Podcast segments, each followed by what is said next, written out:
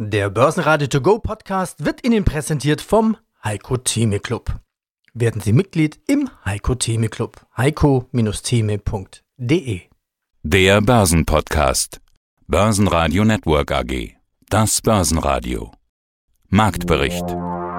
Im Studio Sebastian Leben und Peter Heinrich. Außerdem hören Sie den globalen Anlagestrategen Heiko Thieme zu seiner aktuellen Markteinschätzung, Zinsexperte Christoph Rieger von der Commerzbank zur Zinswende, Portfoliomanager Alexander Chamier von Apo Asset Management zum Hype um Impfstoffaktien und Tech-Experte Thomas Rappold zur Subscription Economy.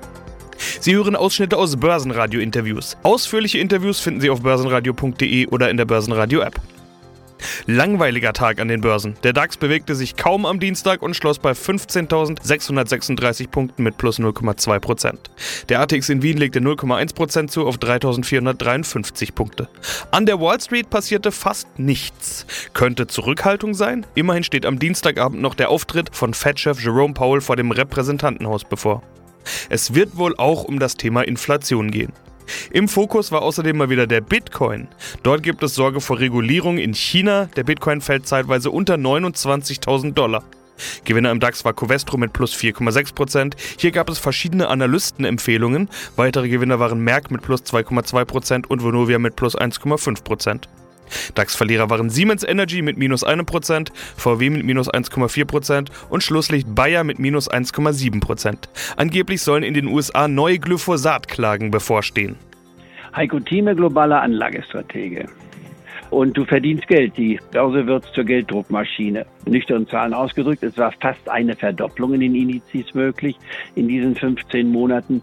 Und da konnte man eigentlich nichts falsch machen. Und dann kam noch eins obendrauf bei den von den äh, Profis eingeführten Leerverkäufen bei wertlosen Werten, nicht wahr, hatte man plötzlich sich zusammengetan und gesagt, wir gehen dagegen an, was werden denn die Profis, was können die denn schon, wir sind doch besser. Und hatten massiv diese Werte gekauft, wie GameStop zum Beispiel und als neuestes die AMC Entertainment, die äh, Kinokette, die einen sehr marginalen Wert haben und wo man ihm sagen konnte, die Preise sind zu hoch, so die Profis, nicht wahr, und haben sich dann also mit hohen Leerverkäufen doch der Markt betätigt.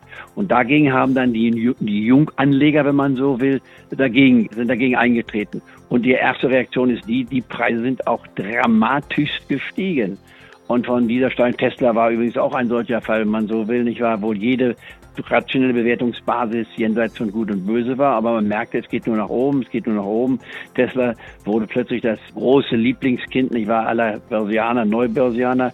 Ja, und jetzt wird die Frage auftauchen, wann wird die Rechnung bezahlt? Noch ist es die Wette offen. Ich gehe davon aus, dass wir auf die nächsten neun bis 15 Monate sehen, dass es hier Riesenverluste gibt. Und zwar bei denjenigen, die zum Schluss gekauft haben. Und das sind nicht die Profis, sondern das sind die Laien, die glaubten, man macht sich besonders stark und kauft dann bei einer Aktie, die plötzlich das 20 oder 30-fache gestiegen ist, man kauft nochmal nach. Und das könnte noch ein trauriges Nachspiel haben. Wir haben es ja schon mal gesehen beim neuen Markt um die Jahrtausendwende. Ob es nun genauso sich abspielt, das würde ich bezweifeln. Aber es gibt hier gewisse Muster, die man hier erkennen kann. Und das hat die Börse verzerrt Jetzt in diesem Sommer, um das noch abschließend zu sagen, sind die Profis eigentlich eher auf der Seitenlinie. Man genießt das Wetter, man möchte seine Wochenendhäuser genießen oder die Villen, die man gemietet hat, nicht wahr, in Long Island, in New York oder in den Catskills im nördlichen Teil von New York. Man zieht sich dann schon am Freitag zurück und kommt dann etwas spät am Montag wieder an die Börse und man kann auch das ganze Wochengeschehen von zu Hause am Computer betrachten. Wir haben ja eine ganz andere digitale Welt heutzutage und das bringt gewisse Verzerrungen mit sich und diese Sommerlethargie, die man allgemein sieht, ist dann besonders von den wenigen geprägt, die noch aktiv sind. Und das gibt gewisse Verzerrungen. Und deswegen ist die Meinung richtig zu sagen, wer hier der Letzte ist, der noch drauf springt, der zahlt die Rechnung und äh, man möchte die Gewinne, die man hat und 13 Prozent beim DAX ist ja auch schon etwas, das sind 50 Prozent mehr als im Jahresdurchschnitt. Das hat man im ersten halben Jahr gemacht. Also es wird ein bisschen ungemütlich und das kommt auf den Länder zu, wenn ich immer wieder unsere Clubmitglieder vielleicht etwas nerve und sage, passt auf, wir kriegen eine Korrektur. Ich weiß nicht wann, ich weiß nicht, was der Auslöser ist, politisch oder wirtschaftlich, was auch immer. Zehn Prozent Begründung. Es ist meist so gewesen. Das klingt ein bisschen primitiv, aber so ist es nun einmal. Mehr dazu gibt's im Heiko Thieme Club. heiko-thieme.club Christoph Rieger, ich verantworte das Zins- und Credit Research der Commerzbank. Heute Nachmittag, also Dienstagnachmittag, gibt es wieder Reden von US-Notenbankern und am Abend dann die Anhörung von US-Notenbankchef Jerome Powell. Seit der letzten Sitzung der Fed steht jetzt ganz klar fest, ist es soweit? Die Zinswende ist da? Ja, es sieht ganz danach aus, dass die Zinswende jetzt eingeleitet wird, so würde ich es formulieren. Denn die Projektionen der FED-Mitglieder zeigen jetzt, dass die Zinsen bereits 2023 ansteigen sollen. Zugegeben, das ist immer noch sehr weit weg, aber zuvor war es erst nach 2023 der Fall und jetzt kann man sogar sehen, dass sieben Mitglieder selbst in 2022, das heißt nächstes Jahr schon, die erste Zinserhöhung erwarten und der Median, das heißt die meisten Mitglieder letztendlich dann sogar zwei Zinserhöhungen in 2023. Und das ist in der Tat eine deutliche Veränderung gegenüber den Projektionen, diesen sogenannten Dot-Plots der US-Notenbank aus dem März und hat in der Tat einige Unruhen an den, an den Finanzmärkten ausgelöst. Da gehen wir doch mal hier ins Detail ein. Beginnen wir bei den Unruhen. Was passiert denn mit den Anleihen oder was passiert mit den Anleihen? Hätten Sie ein paar Beispiele? Ja, also wo es wahrscheinlich noch relativ straightforward ist, ist einfach bei den kürzeren Laufzeiten. Hier sind die Renditen stark nach oben gegangen, weil klar, man erwartet früher eine Zinserhöhung. Interessant wird es dann aber eher am langen Ende. Also wenn wir uns 10 oder gar 30-jährige Renditen ansehen, die sind auch erst gestiegen in einer ersten Reaktion, aber sind dann anschließend stark gefallen. Also gerade 30-Jährige sogar deutlich niedriger jetzt als vor der FED-Sitzung. Und was sich da eben widerspiegelt, ist zum einen, klar, wenn man damit rechnet, dass die Zinsen früher erhöht werden, dann müssen sie vielleicht nicht ganz so stark erhöht werden, langfristig. Das heißt, diese sogenannte Terminal Rate, der Langfristzins, wird hier niedriger gesehen. Das, denke ich, erklärt in etwa dieses Muster. Aber ich muss dazu sagen, wenn man das Muster zwar so erklären kann, das Ausmaß der Reaktion kann dadurch sicherlich nicht erklärt werden. Also ich habe schon viel erlebt und seit langem also nicht mehr so eine, eine Marktreaktion. Und ich denke, hier muss man ganz klar erkennen, dass das positionsgetrieben ist. Das heißt, es war einfach ein sehr einseitig positionierter Markt eigentlich seit Jahresbeginn haben immer mehr Leute auf diesen sogenannten Reflationstrade gesetzt. Das heißt, man hat auf höhere Renditen, vor allen Dingen am langen Ende gewettet. Man hat auf steigende ja, Inflations-Break-Evens gesetzt.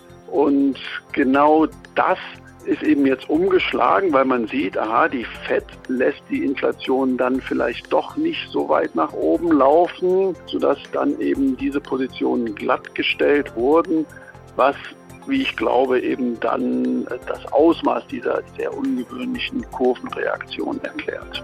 Guten Tag, Herr Leden. Mein Name ist Alexander Chamier. Ich bin Senior Portfolio Manager bei der APO Asset Management, verantworte hier unter anderem den APO Medical Balance Fonds und bin verantwortlich für die Investmentstrategie des Hauses. Sie haben gesagt, es ist schon viel in den Preisen drin. Das klingt jetzt nicht, als sei die Idee, jetzt auf Impfstoffhersteller zu setzen, um da noch groß steigende Kurse zu bekommen, als sei das nicht Ihr Geheimtipp, um es mal vorsichtig zu formulieren. Auf der anderen Seite, was ist denn in den Kursen drin? Klar, die Impfstoffe sind auf dem Markt, klar, es wird auch schon viel geimpft, aber unter Umständen könnte es ja passieren, dass das jetzt jedes Jahr passieren muss. Ist das aus Ihrer Sicht auch schon in den Preisen, in den Kursen drin, dass unter Umständen regelmäßig regelmäßig geimpft werden muss?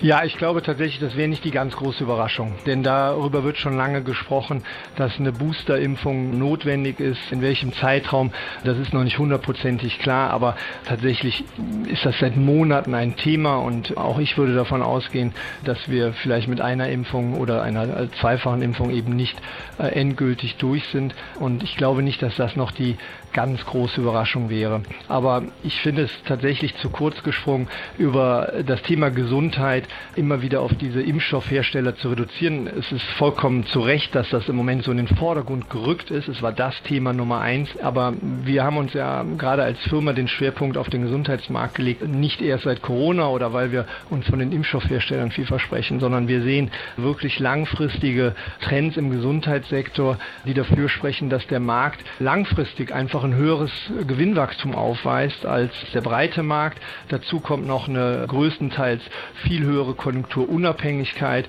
und diese Kombination macht den Sektor eigentlich so attraktiv. Bevor wir da noch genauer drauf eingehen, möchte ich doch nochmal beim Thema Impfstoffe bleiben, denn man kann es ja sogar noch weiter runterbrechen. Die große Neuheit, zumindest für die Öffentlichkeit, war da ja das Thema mRNA und dieser mRNA-Ansatz, der soll ja auch in andere Bereiche übertragen werden. Was hat das für ein Potenzial? Ist mRNA ja ein Thema, das wir auch außerhalb dieser Impfstoffe jetzt noch viel häufiger zu hören bekommen, auch bei anderen Krankheiten? Man hat es ja schon für verschiedene Anwendungsfelder schon mal zumindest in den Fokus genommen. Ja, tatsächlich. Man muss sich vor allen Dingen vor Augen führen, dass die mRNA-Technologie nicht für die Covid-Forschung erfunden wurde, sondern aus der Krebsforschung kommt.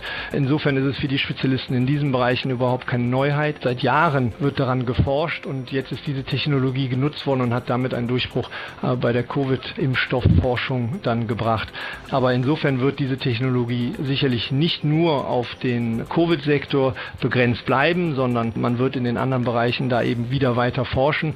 Ich denke nicht, dass das jetzt zu so einem so schnellen weiteren Durchbruch kommt, wie es bei Covid war, denn wie gesagt, in der Krebsforschung ist man da schon länger dabei. Aber die Technologie wird uns definitiv weiter begleiten und es gibt ja jetzt auch neue Gedanken. Das wird dann die Zukunft zeigen, beispielsweise Grippeschutzimpfungen. Wenn man bei Corona einen solchen Erfolg hatte, warum soll das nicht auch bei der Grippeschutzimpfung funktionieren? Mein Name ist Thomas Rappold, ich bin Investment Advisor für Technologieindizes. Sie beraten einige Technologieindizes und da bilden Sie wichtige Trends mit ab. Einer davon heißt Subscription Economy. Kennen wir vermutlich inzwischen alle. Äh, jeder von uns hat irgendwo ein Abo, spätestens seit der Pandemie im letzten Jahr. Aber ich rede da natürlich nicht nur von Netflix, Spotify und anderen Streamingdiensten, sondern auch bei Software. Herr Rappold, sind solche Subscription-Modelle eigentlich bereits Normalität geworden? Ja, die sind definitiv Normalität geworden. Und ohne Subscription Economy oder ohne Subscription Modelle geht es bei Softwareunternehmen heute nicht mehr. Anders ausgedrückt, Unternehmen, die keine Subscription-Modelle haben oder hätten, werden dafür auch an der Börse abgestraft, ähnlich wie wenn man keine vernünftige CO2-Bilanz hinbekommt.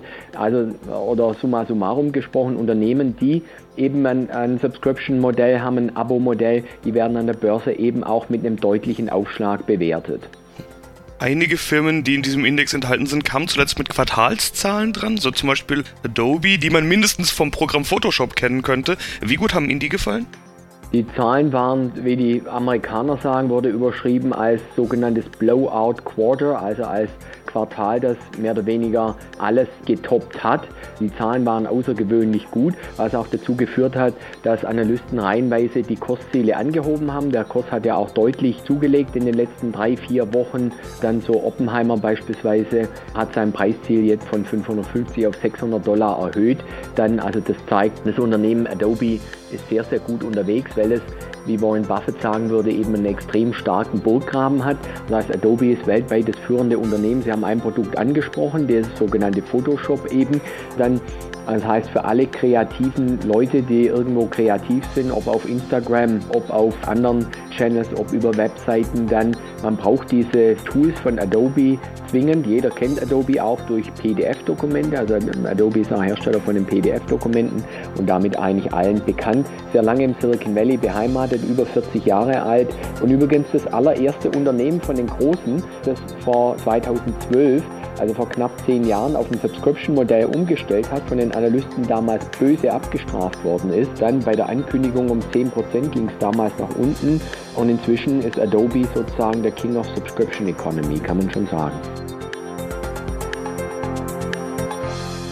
Börsenradio Network AG Marktbericht Der Börsenradio To Go Podcast wurde Ihnen präsentiert vom Heiko Theme Club. Werden Sie Mitglied im Heiko Theme Club. heiko-theme.de